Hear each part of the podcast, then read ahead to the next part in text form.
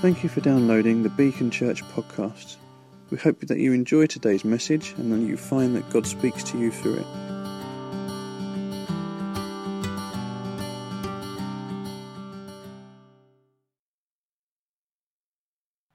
Father, we ask now that you would continue with us as we turn to your wonderful, precious word, your revealed will.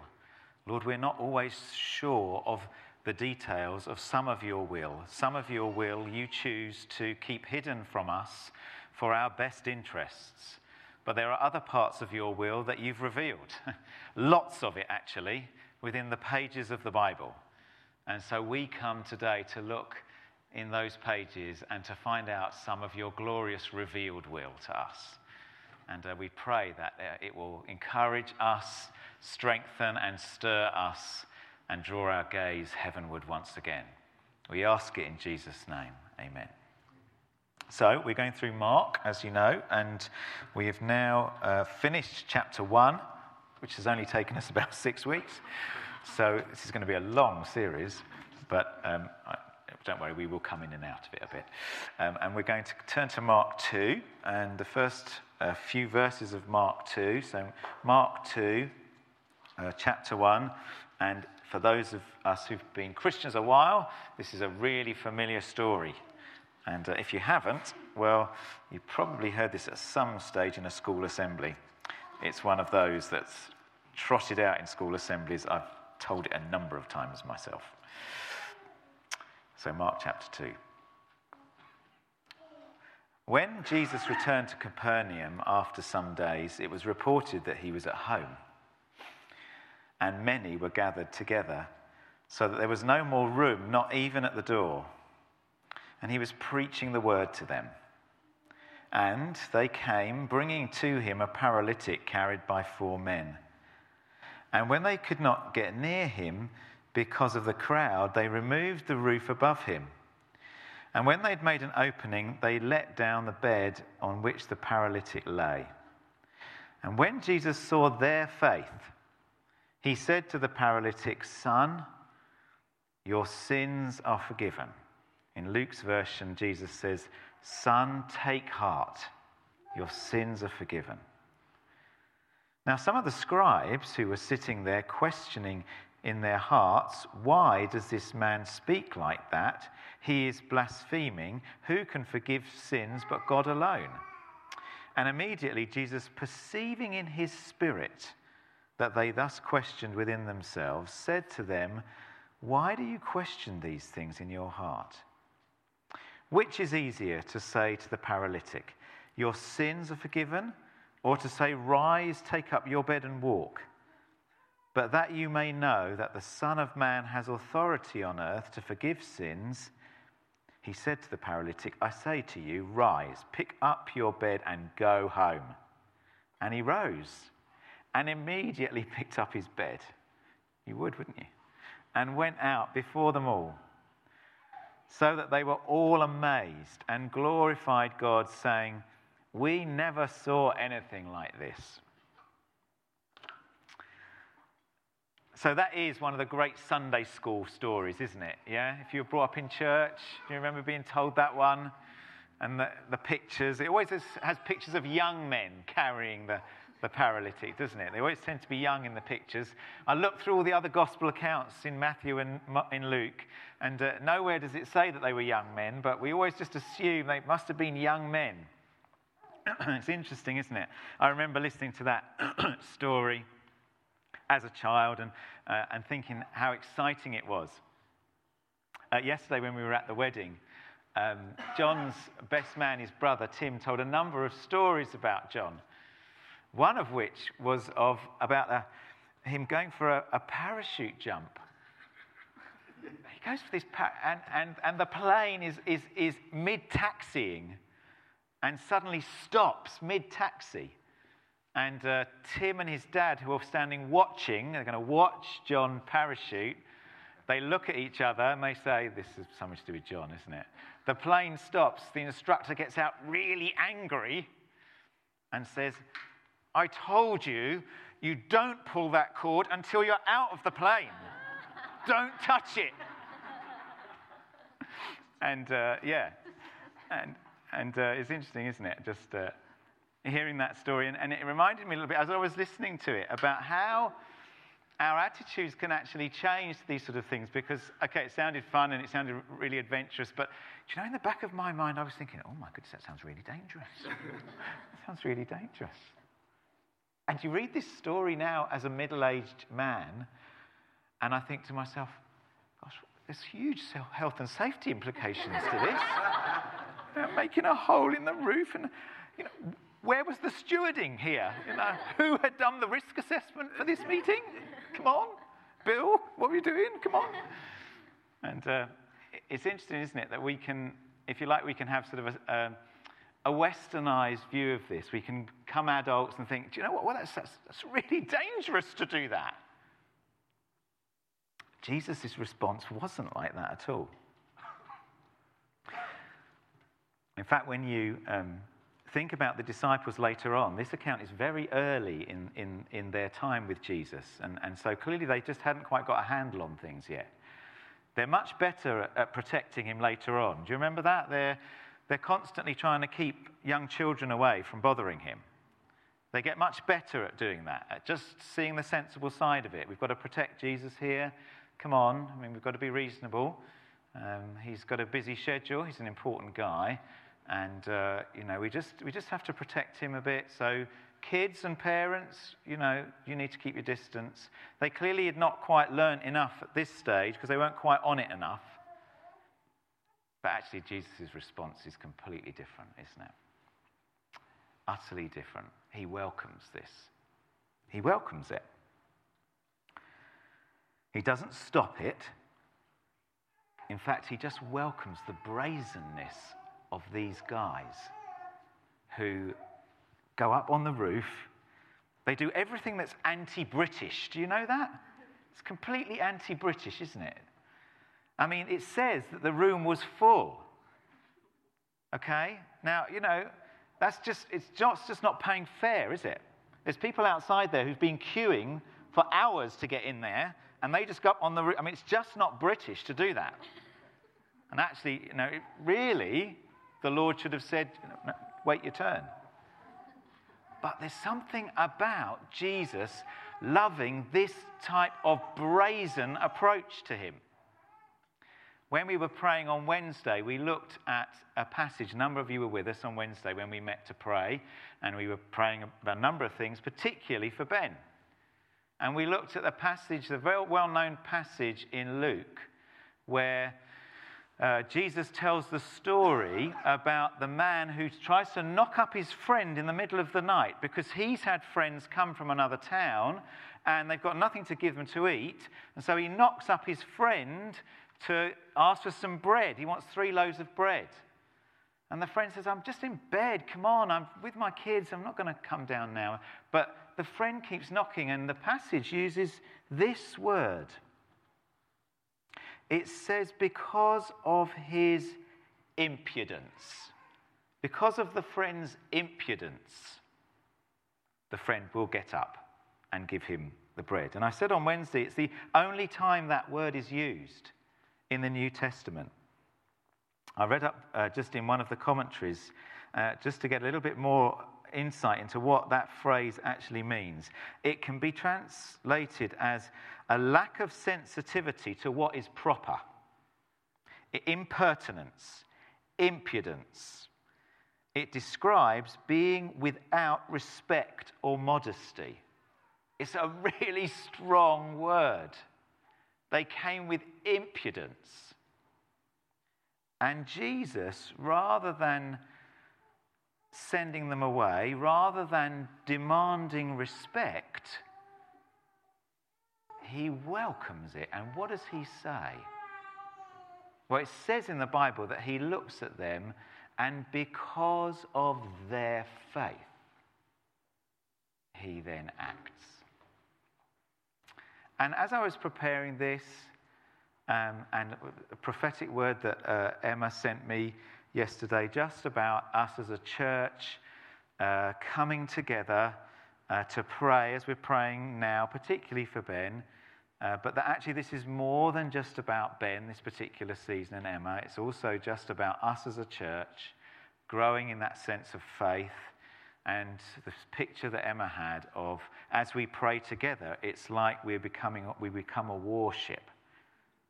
And so, one of the things I want to encourage us to do over this particular season in the life of the church is to pray lots when we come together. In all those different little gatherings that, that make up what we do, because this isn't it, is it, on a Sunday? We're together all through the week in one or another context. People are meeting. There's mums groups and prayer groups on Mondays. There's small groups three nights a week. There's getting together in each other's homes for meals. There's Sunday gathering. So I want to encourage us to be impudent in prayer. Every time we're together. So, for this season in the life of the church, can I encourage you, when you get together, even if it's just for an informal meal with friends, pray. Pray. Be impudent. Persevere is the other word that's used to translate that word. It's not as strong a word, but actually it, it could also be used. So, in other words, sort of impudent perseverance or persevering in impudence. To come back and repeat again and again, Lord, this is what we're asking for. And Jesus welcomes it. He seems to love that type of radical, reckless, illogical faith. Not only does he welcome it, actually, there's another story in the Bible where he just encourages it. And that's the story of Jairus. You remember the story of Jairus? If you don't know Jairus, Jairus was uh, the head of a synagogue. And he, his daughter is, he's got a little daughter, a little girl, it says in the Bible, and his little girl is sick. And he comes to Jesus in desperation and asks him to come with him to heal his little girl. And uh, as Jesus is on the way, as they're on the way there, somebody else comes and says to Jairus, Don't, don't bother the teacher, because actually she's gone. She's gone. It's too late. Don't bother the teacher. And uh, Jesus' response is that he looks at Jairus and he says, Believe. Believe. Jesus welcomes illogical, unreasonable faith in him. He welcomes it. He could quite easily, or his disciples could have said, Do you know what? He's got loads on. Do you know what? I mean, he's on his way elsewhere. This would be a diversion. She's gone. Bless you. Let's comfort you. And sometimes, you know, we can be very good at the comfort stuff. And we should be, shouldn't we? I was talking yesterday at the wedding to, to uh, Shah. So some of us will know Dan and Shah. Yeah, some of us will know Dan and Shah. Used to be a part of the church here, now a part of a church in, in Bedford. And it was just lovely to spend a bit of time with, with Dan and Shah yesterday. And I was just chatting with Shah, Charlene, and uh, we were just talking about, about prayer. They're doing a lot of that in their church, praying for, for the sick, praying for signs and wonders, seeing lots happen. In fact, uh, Shah's husband Dan had been out this week, just gone, with a group from the church, doing this really brave stuff where they pray for people in the streets, you know.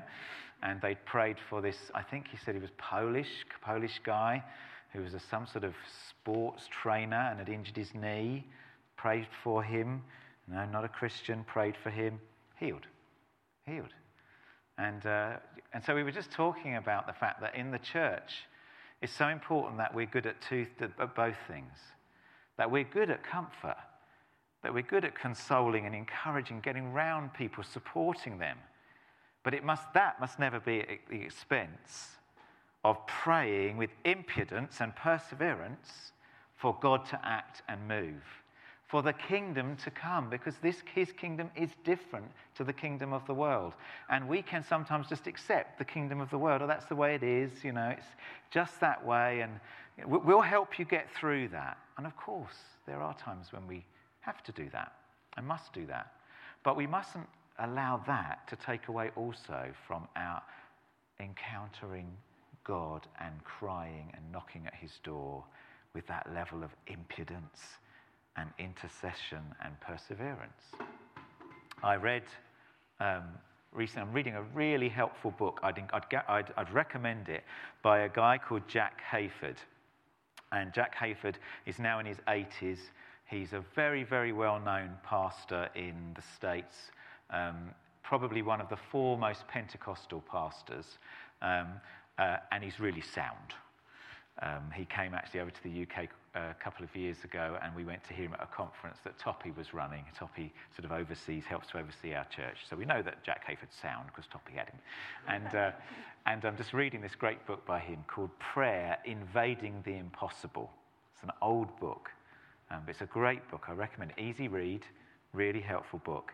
And uh, one of the things that, that he writes about in, in terms of prayer is that sometimes, sometimes that we can be under the impression that praying is really, really hard work. And that can sometimes come from the reading that we do when we read biographies of the great saints, of the great prayers. You know, so we read a biography of, I don't know, someone like George Muller, my, my hero, or, or uh, others like Spurgeon, or we mentioned Spurgeon, who mentioned Spurgeon this morning? Lucy mentioned Spurgeon this morning. Some of these great heroes of the faith. We read about them praying through the night. And, uh, and actually, what can sometimes happen is that rather than a spur for us, that can be a, a bit of a, oh, do you know what? I just don't think I can do that. And so, therefore, what we do is we can back off from prayer. And actually, what Jack Hayford says is, yeah, it's okay to aspire to doing that if God's calling you to do that, but not everybody's called to do that. But we're all called to pray unceasingly we're all called to pray the same things with, with that level of perseverance and impudence and repetition. Yeah, we know that Jesus says, come back again and again and again, keep coming back. It's not a lack of faith when we pray for the same thing again that we prayed for yesterday. It's not.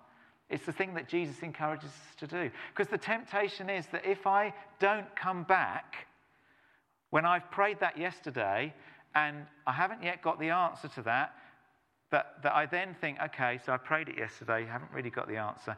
The thing I'm then tempted to do is to begin to go elsewhere. It's exactly the story of the Israelites in the Old Testament. They just went, they just started to go elsewhere, started to look towards other gods. They had this thing called synchronism where they, they, still, they still worship the God of Israel, but just to be on the safe side, they had a few others as well you know. They just had a few others. They even did things like um, I was reading the other day in the Old in Chronicles, up to Chronicles, and uh, read this account where they'd been disobedient to God, and so He'd allowed another army to overcome them, and then they got hold of some of the gods of that other army and they started worshipping them. And when God asks them, they say, Well, they overcame us, so we thought we, if we prayed to their gods. And he said, Yeah, no, but they overcame you because you'd already turned away from me. and that can happen to us. We can, okay, we're not, nobody in this room is going to be bowing down to another God. But it's really easy for us just to begin to look elsewhere. Okay? So I didn't get the answer. So, so perhaps that's lack of faith on my part. So therefore, I'm rubbish at praying, so I'll give up. Or maybe I wasn't praying quite within God's will. And I don't know what that is, so I better just stop praying until I do know what His will is. Or, or maybe just God's not coming through on this one. And after all, there's that great Bible verse, isn't there, that says God helps those who help themselves. Is there? No, it's not in the Bible. But I better just do some stuff myself because God's not going to help me unless I do some stuff myself. Not in the Bible.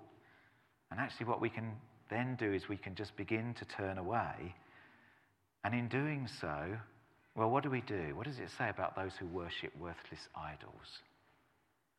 They forfeit the grace that could be theirs. That's what the Bible says. Those who worship worthless idols forfeit the grace that could be. It's over there. There's the grace. Pray. Right, back into prayer. Okay. And we must be good at encouraging each other with that.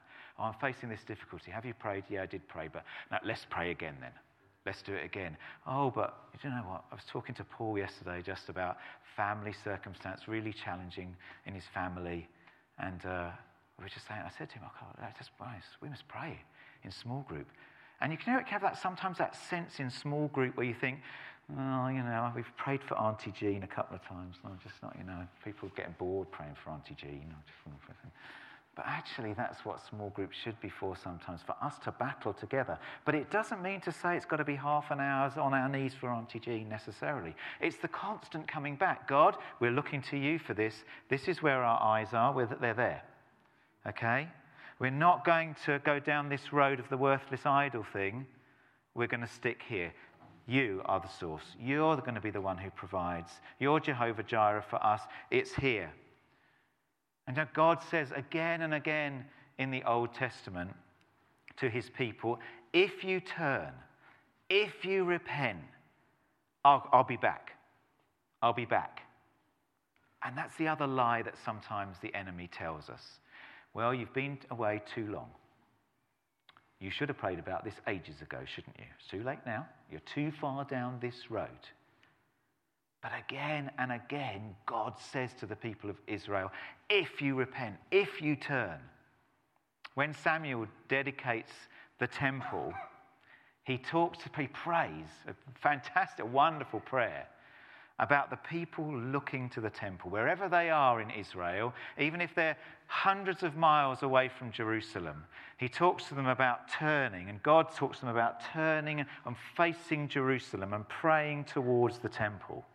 And God says, if you do that, if you turn and pray towards me, towards the temple, I'll bless you. I'll rescue you. I'll restore you. I'll forgive you. Do it. Turn back. Well, our temple is Jesus.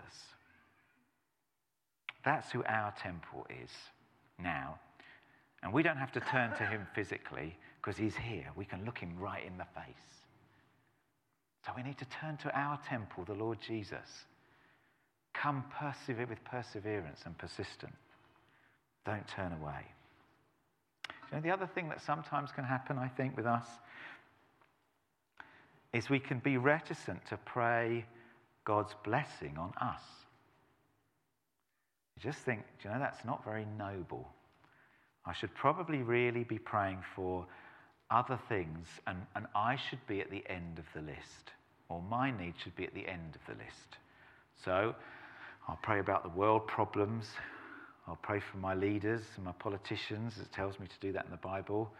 Uh, then I'll go down the list, my family, and then there's the people that I know about in work who've got problems, and I'll pray, and I get to the end, and I, well, there might be two minutes for me, but actually I'm not. That's fine, because you know it's a bit self-indulgent to pray for blessing for me and for mine, to pray for blessing for people I love. It's a little bit self-indulgent, isn't it? We shouldn't be like that as Christians, shouldn't we? We should be generous. We should be thinking of others all the time. And no, don't, don't hear what I'm not saying. It's good to do that. It's good to do that.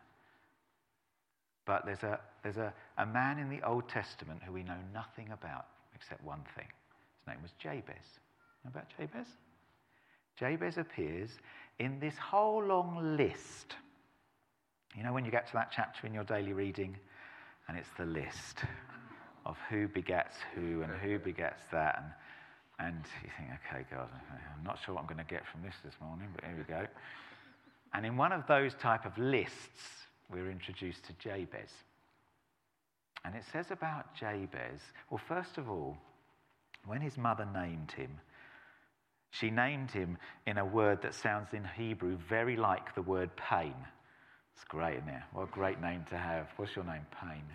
Okay, great, thanks very much. She named, thanks, Mum, named him Pain because it was painful when she gave birth to him, okay? So it's reasonable, isn't it? You can just think it in the moment.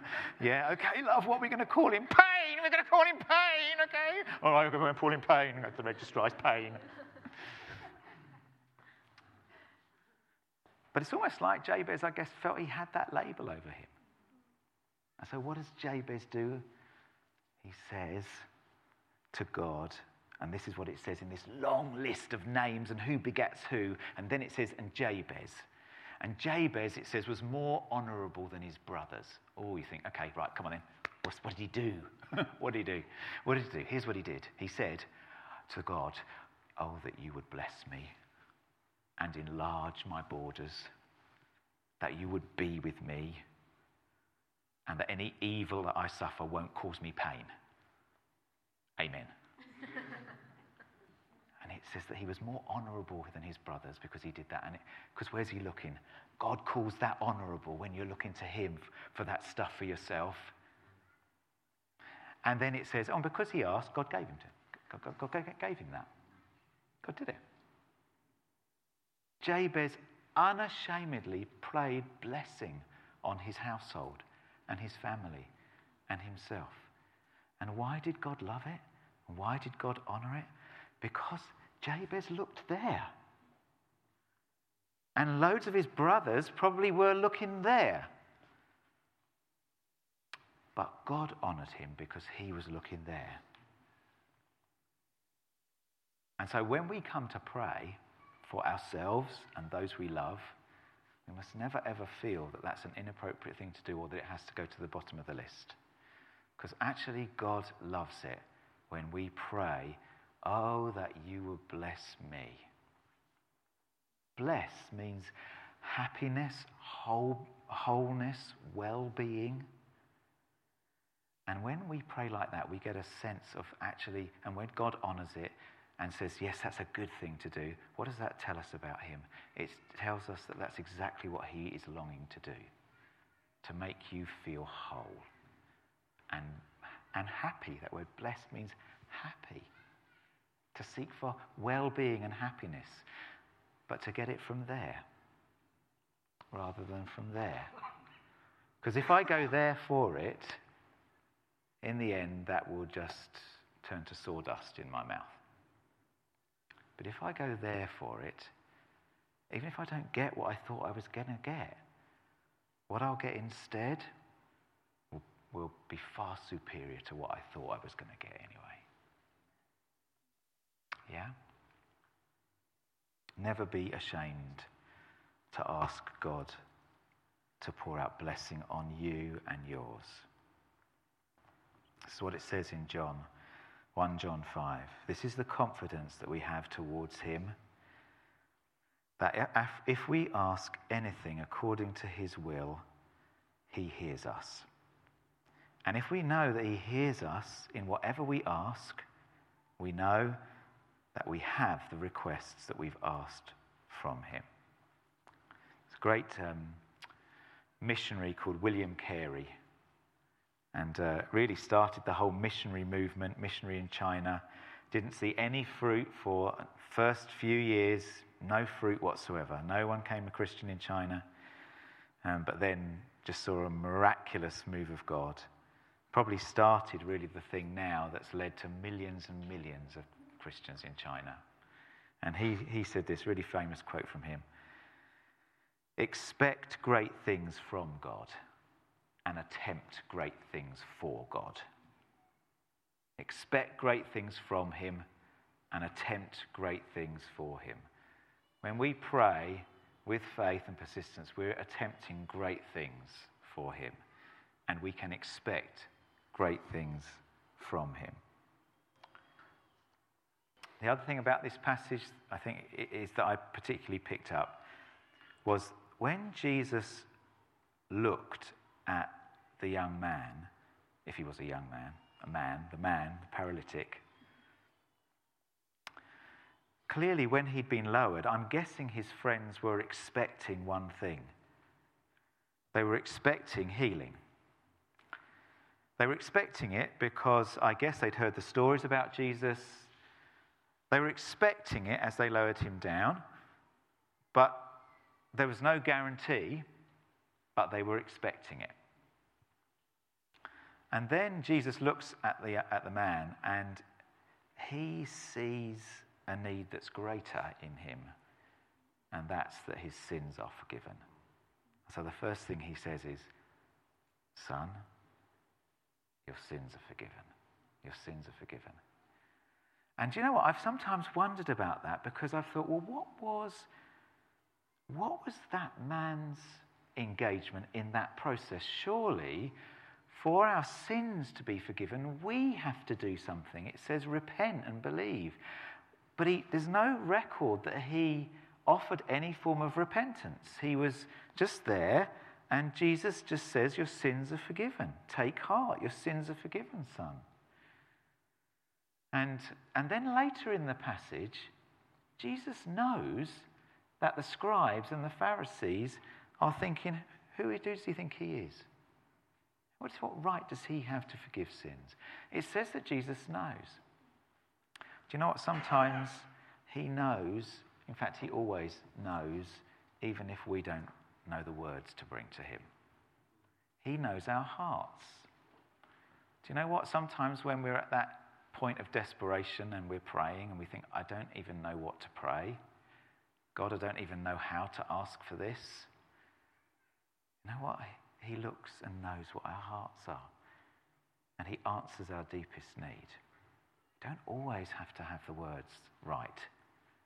He knows our hearts when they're like the scribes, but He also knows our hearts here. And somehow He must have known that this man's heart was towards looking for more than just physical healing. He was in need and he knew it. And God somehow saw that. Jesus saw that. And sometimes we don't quite have the words to say when we're praying, we don't quite know what to ask for. And we know that Apostle Paul writes that actually, when that's true for us, it says the Spirit intercedes for us with groans too deep for words. As I was just thinking about this today, I just thought, oh, this is a time just to again promote speaking and praying in tongues. Okay? We don't talk about it much, do we? because it's controversial. And some churches have, have, have steered away from it because there's been excess in the past, hasn't there? And, but, but, but Paul, when he addresses that excess in, in 1 Corinthians, he doesn't tell people to stop speaking in tongues. He just says, look, do it in an orderly way. And actually, your, your, church service, when you might have visitors and guests, shouldn't be full of tongues all the time. If there is someone who's got a gift of tongues, make sure that that's interpreted. And really, the whole implication is that, that tongues is that sort of that private gift of prayer when we don't know how to pray and something happens in the heavenlies. And so I just felt really as I was preparing this, that sense of, you know, sometimes we don't have the words, we don't quite know the words to use. Two things. First of all, Jesus sees our hearts. Lord, you know I don't even know what to say to you, but you know where I am in this. You know what I'd love. You know what I long for. Oh, Jesus. He sees it. But also, He has given us this wonderful spiritual gift, and it's a gift of the gift of tongues. When we don't know what to pray, and we just begin to pray to Him and cry out to Him in, in tongues, this sort of love language where, where we're, we're sort of almost groaning on the same level as the Holy Spirit. And so this is a time for speaking, praying in tongues, this particular time in the life of our church. And if also, I just felt to say, if that's a gift that you don't have, then come ask and we'll pray for you. I'll pray for you this morning for the gift of tongues. Okay, if that's something you think, I've, I've never quite got that, I've never had it, I just, and I was talking to somebody yesterday who said, Oh, I'd have to try and not feel envious when I'm with people who speak in tongues because I don't have that yet. Oh, okay, ask for it. Ask for it. It is just this wonderful gift God has given us to storm the heavenlies with a, a special spiritual language. And we don't all understand what, quite how it works, but Paul encourages us to seek it and use it. So I encourage you, if you have that gift, as you're praying through this season in the life of the church, use the gift of tongues when you're together. If you have that gift, pray in tongues, pray in the Spirit. And uh, if you'd like that gift, then come, come and ask someone to pray for you this morning. Here's my last thing, really, and then we're going to pray a bit.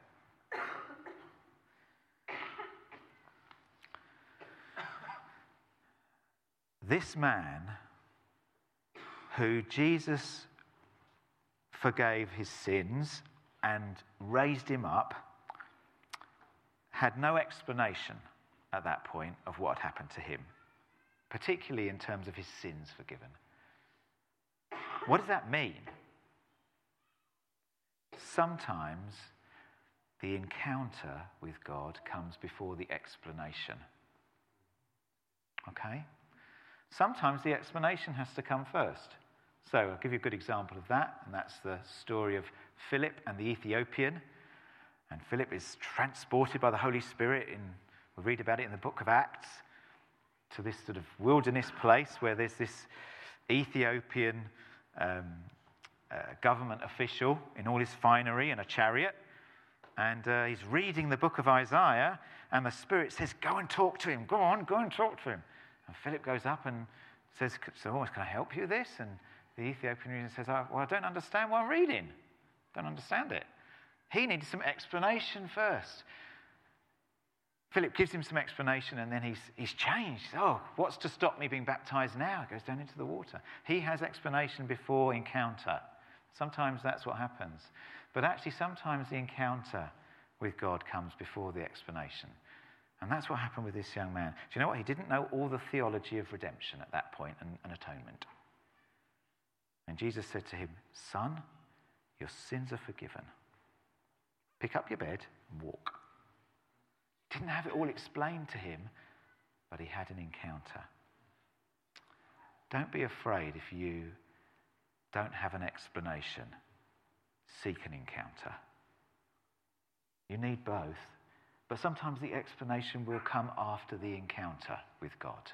Lord, I don't understand. Oh, this is a bit weird. I'm swaying a bit. What's all that about? You know, sometimes you see that, don't you, when, when, when people are praying for the Holy Spirit to come, and it just is a bit, we think, oh, what's all about?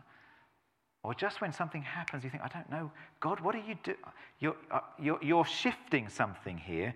Do you know, it's interesting that, that word we had, I've referred to a number of times that Martin brought when we were all celebrating, and there's this word about sharpening your swords, and I'm thinking, well, that's not very relevant at the moment, is it? But, and then, oh, okay. See, what I should have done at that moment was trusted the encounter with God through the prophetic and just thought, okay, let's just wait. The explanation will come for that, I'm sure. Two or three days later, it does. Ben's not very well. We say, okay, right, sharpen your, your sword, sharpen your weapons. Don't despise odd, strange encounters with God, even when there's not the immediate explanation for it because sometimes the explanation follows the encounter. Receive the encounter, expect the encounter, seek the encounter. And don't be afraid if the explanation comes afterwards. Sometimes it won't come at all. But if it doesn't come at all, He'll give you the peace to cope with that. He'll give you the peace to cope with that. Let's stand together and we're going to pray. Could I have the musicians back? Will we play something and sing something in a minute? Is that okay? That would be lovely.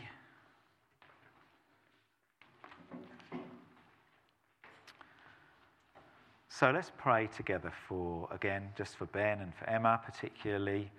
So, what I'd like us to do is we're just going to lift our voices and pray all together.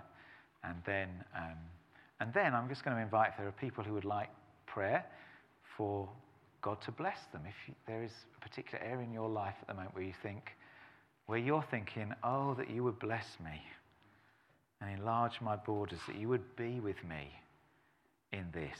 I'm going through some stuff. Oh, that you'd bless me. Oh, that you'd be with me.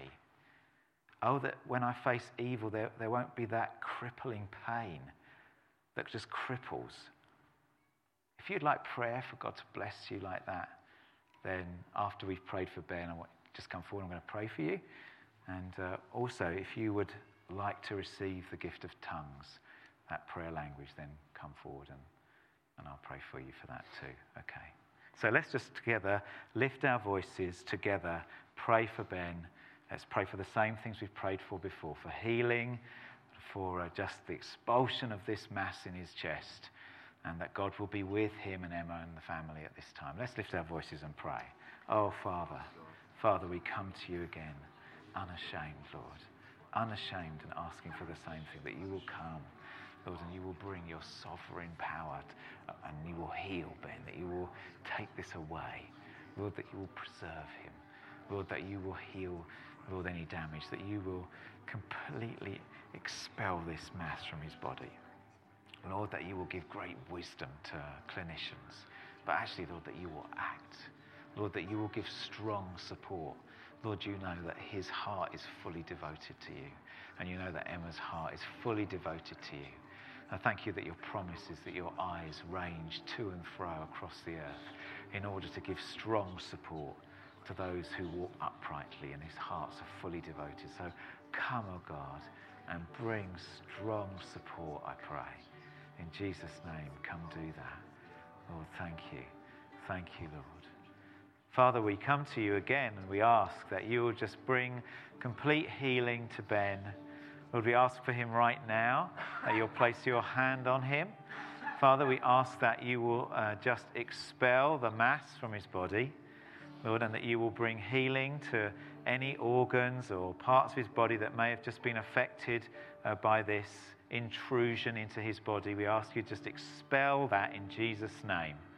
Lord, we, we thank you for Ben and Emma so much. We thank you that you are the God who promises to give strong support. It's what it says in your word that your eyes range to and fro across the earth to seek those whose hearts are fully devoted to you in order to give them strong support. and we know that Ben and Emma's hearts are fully devoted to you. They walk uprightly before you. And so we pray, Lord, that you'll give them strong support. We thank you that, that you're doing that already. Ask that you'll continue to give them strong support uh, during this time. And we pray that good will come from this. We pray your name will be glorified from this, that you will give stories for us and the family to tell because of how you work your sovereign, mighty power. So, Lord, we pray and we intercede and we persevere. We come impudently, Lord not because we don't love or respect you. Oh, no, we know we're coming into your throne room. But we come to you like children who just run in, yeah, who, who've got no shame. They don't come in like courtiers who have to bow and scrape, or ambassadors from another country that have to go through a certain form of words before they can get in. No, we run in like children because it's our Father who sits on the throne. And so, Lord, we come like that to you. Yes, we come knowing who you are, but yeah, we come knowing you're our Father. So we run in and we ask, Lord, Father, Dad, will you give us what we ask? Complete, radical healing for Ben. We ask it in the name of the Lord Jesus, for the glory of God the Father, by the power of the Holy Spirit. Amen. And just while we sing this next song, I'm just going to stay up here. And if you would like a prayer of blessing, so I think that's what it is, it's just going to be a prayer of blessing for you. If you would like the Jabez prayer prayed over you, oh, that you would bless me, enlarge my borders, be with me. Lord, I'm going through some, some, some stuff that feels difficult, but yeah, don't let the pain overwhelm me. If that's a prayer you'd like, I'm really, really happy to pray that for you. So. So while we worship, come and pray, and if not, then we'll just close the meeting.